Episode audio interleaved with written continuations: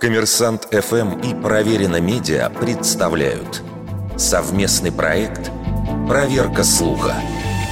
Говорил ли Иосиф Сталин «Был бы человек, а статья найдется». Несмотря на то, что множество источников называют автором выражения именно Сталина, нигде не уточняется, когда, кому и при каких обстоятельствах он мог сказать подобное. Можно предположить, что если они и принадлежат отцу народов, то он мог произнести их исключительно непублично. Не удалось найти ничего похожего ни в стенограммах речей, ни в полном сборнике его трудов. Нет этой фразы и в воспоминаниях современников. Откуда же взялось это выражение?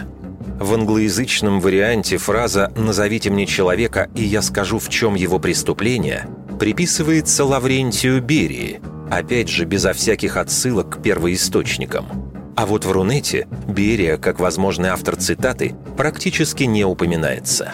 Нечто похожее говорил нарком иностранных дел СССР Вячеслав Молотов, и это зафиксировано документально – в 1940-м, в ходе оккупации стран Балтии, обсуждая будущее нескольких высокопоставленных литовских чиновников, Молотов заявил, что их нужно арестовать и отдать под суд, а статьи найдутся.